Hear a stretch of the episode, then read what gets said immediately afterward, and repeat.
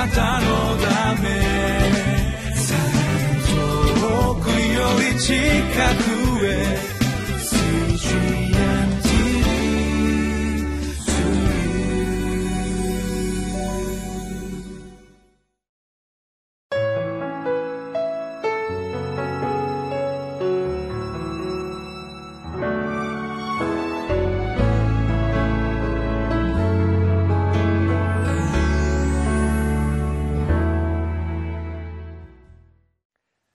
皆さんこんにちは。お元気ですか？ホライズンコミュニティチャペルの塩島です。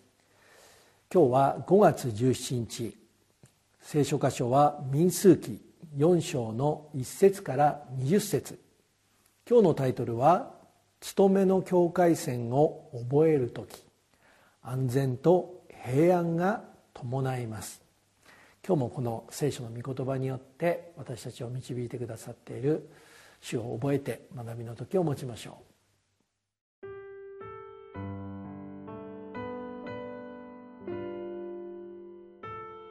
民数記4章1節から20節主はモーセとアロンに告げて仰せられた。レビ人のうち、ケハテ族の人口調査をその氏族ごとに、父祖の家ごとにせよ。それは会見の天幕で勤めにつき、仕事をすることのできる30歳以上50歳までのすべてのものである。ケハテ族の会見の天幕での奉仕は、最も聖なるものに関わることであって、次の通りである。宿営が進むときは、アロンとその子らは入っていって、仕切りの幕を取り下ろし、証の箱をそれで覆い、その上にジュゴンの皮の覆いをかけ、またその上に真っ青の布を述べ、担ぎ棒を通す。また、備えのパンの机の上に青色の布を述べ、その上に皿、ひしゃく、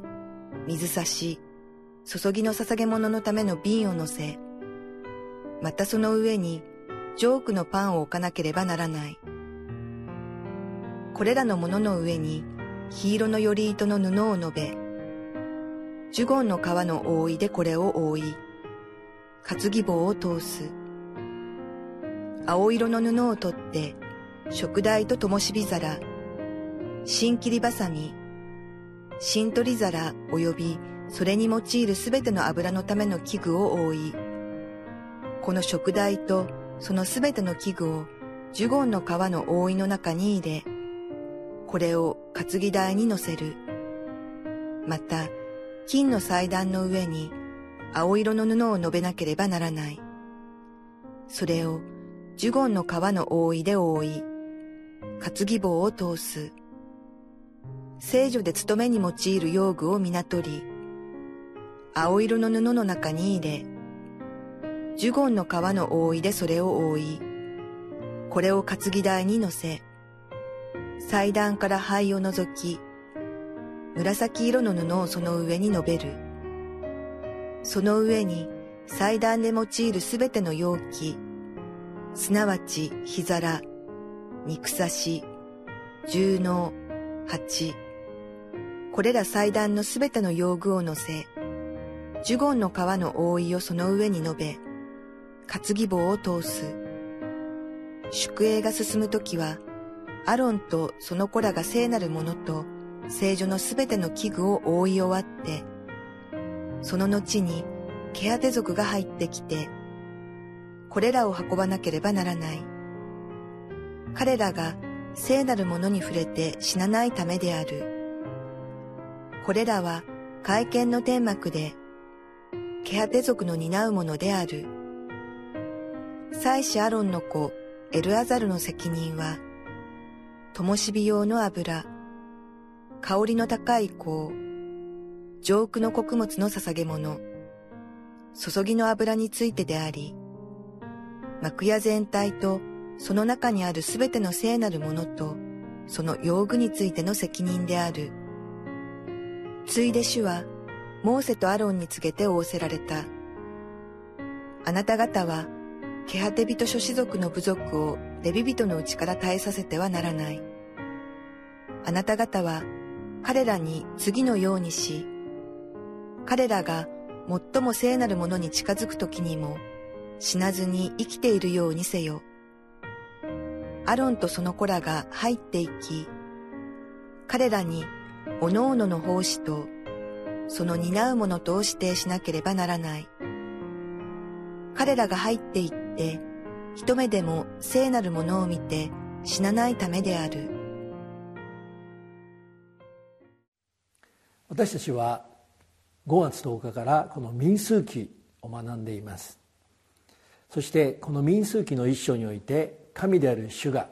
エジプトの奴隷であったイスラエルの民をモーセによって解放し荒野に導かれた後20歳以上で軍務に就くことのできる人の数を数えろと命じられました。つまり神である主がこの荒野に導かれた目的は彼らが戦うことができるものにすることでした。なぜなら主が彼らにもたらしたいものはこの主にある勝利だからです。キリストの弟子として召されたヨハネはヨハネの手紙の5章でこのように言っています。ヨハネの手紙の第一5章4節から5節。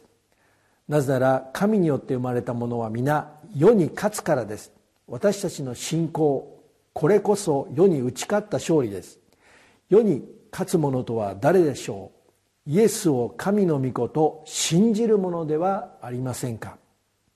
このように主がイエス・キリストを信じて信じている私たちの信仰によってもたらしたいものは宗教でいうご利益ではなくこの世に打ち勝つ勝利。ですから主が私たちに望んでいることはこの民数記一章に書かれているように私たち一人一人がこの主の勝利をもたらすことができる軍務戦うことができるように成長することです。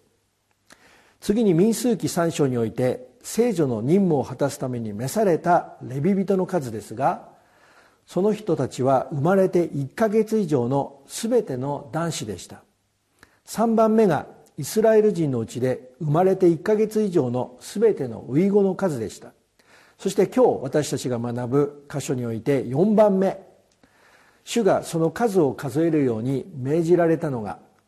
民数記の4章の1節から3節に書かれています。主はモーセとアロントに告げて仰せられた。レビ人のうちケカデ族の人口調査をその氏族ごとに父祖の家ごとにせよ。それは会見の天幕で勤めにつき仕事をすることのできる30歳以上50歳までの全てのものである。このように次に主が数を数えるように命じられたのはレビ人のうちのケハテ族に属するものでそれも今度は30歳以上50歳までの数でした。現代で言うならどのような人でしょうか。それは最も働き盛りの人たち。ということができると思いますが聖書的に理解するならば霊的に整えられた人たちです。ではこの主が望んでいる務め仕事とは一体どんな働きでしょうか。民数記の4章の4節。ケハテ族の会見の天幕での奉仕は最も聖なるものに関わることであって次の通りであると書かれています。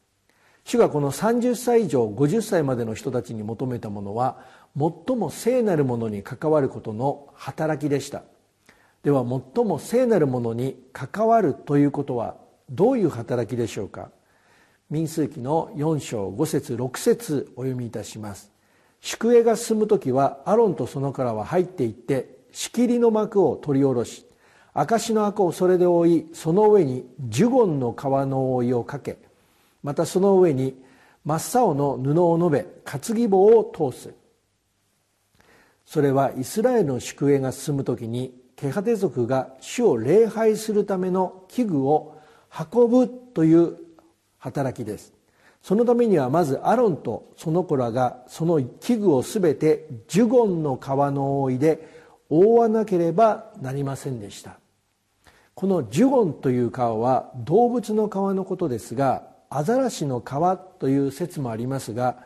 何の動物の皮であるかが重要なことではなくその皮はとりわけ人の目を引くようなものではなかったということで聖書はそのことを詳しく書いていないのです。ちょっとジュゴンの皮というのをお見せいたしますね。これがジュゴンの皮です。ですからこのジュゴンの皮というのはあまり見栄えの良くないもの人目の引くものではないものということが分かりますね。このジュゴンの皮とは一体何を示しているんでしょうか。キリストが人として来られた姿を示しています。しかしその中にコロサイ人の手紙一章に書かれているように聖なるもの聖なるものとは神の本質を宿しています。そのように聖なるものを運ぶためには大祭司アロンとその子らがこのジュゴンの川で覆うことによって運ぶことができるのです。なぜならこのように書かれているからです。民数記の4章15節16節。宿営が進む時はアロンとその子らが聖なるものと聖女のすべての器具を覆い終わってその後にケカテ族が入ってきてこれらを運ばなければならない。彼らが聖なるものに触れて死なないためである。これらは会見の天幕でケカテ族の担うものである。と書かれています。このように宿営が進んでいく時アロンとその子らが聖なるものと聖女のすべての器具を覆い終わった後にこのケハテ族が入ってきてこれらの器具を運ぶことになっていたのです。このように主がエジプトの奴隷からあがなったイスラエルの民をこの荒野において導かれる時主が共にいてこの荒野を進んでいかれることを望まれたわけですね。今日も主は私たちの人生という荒野その荒野においてご自身によって私たちが前進していくように私たちと共に歩んでくださっている主を見上げてまいりましょう。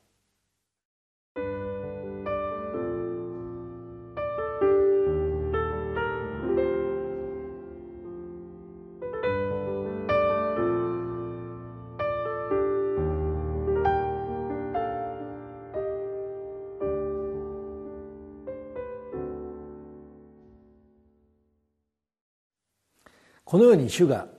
エジプトの奴隷からあがない出されイスラエルの民を荒野に導くことによって霊的に成長させ軍務に就くことができる人々としまたイスラエルの宿営が進んでいくためにレビ人のうちのケハテ族が幕屋の器具を運ぶための準備をさせたのです。その後は再びモーセとアロンにこのように告げられました。民数記4章の18節から20節。あなた方はケカテ人諸子族の部族をレビ人のうちから絶えさせてはならないあなた方は彼らに次のようにし彼らが最も聖なるものに近づく時にも死なずに生きているようにせよアロンとその子らが入っていき彼らにおのおのの奉仕とその担うものとを指定しなければならない彼らが入っていって一目でも聖なるものを見て死なないためであると書いてあります。この種の命令はケハテ族が聖なるものに触れて決して死なないようにという命令です。つまり主はこのケハテ族の奉仕をとても尊いものであると思われていることを示しています。なぜならケハテ族の奉仕は人間的に考えるなら単なる肉体労働にしか思えないそのような奉仕です。しかし主に主が召した務めには決してそのような劣っている奉仕など一つもないからです。なぜならその奉仕は何のためでしょうか。それはイスラエルの民全体が主によって導かれ前進していくための奉仕だからです。主は私たちの生涯をこのように主にあって導き前進していくように私たち一人一人が成長するようにと働いてくださっていることを心から覚えて今主の祝福をお祈りお祈りいたします天皇お父様感謝いたします私たちはこの人生という荒野においても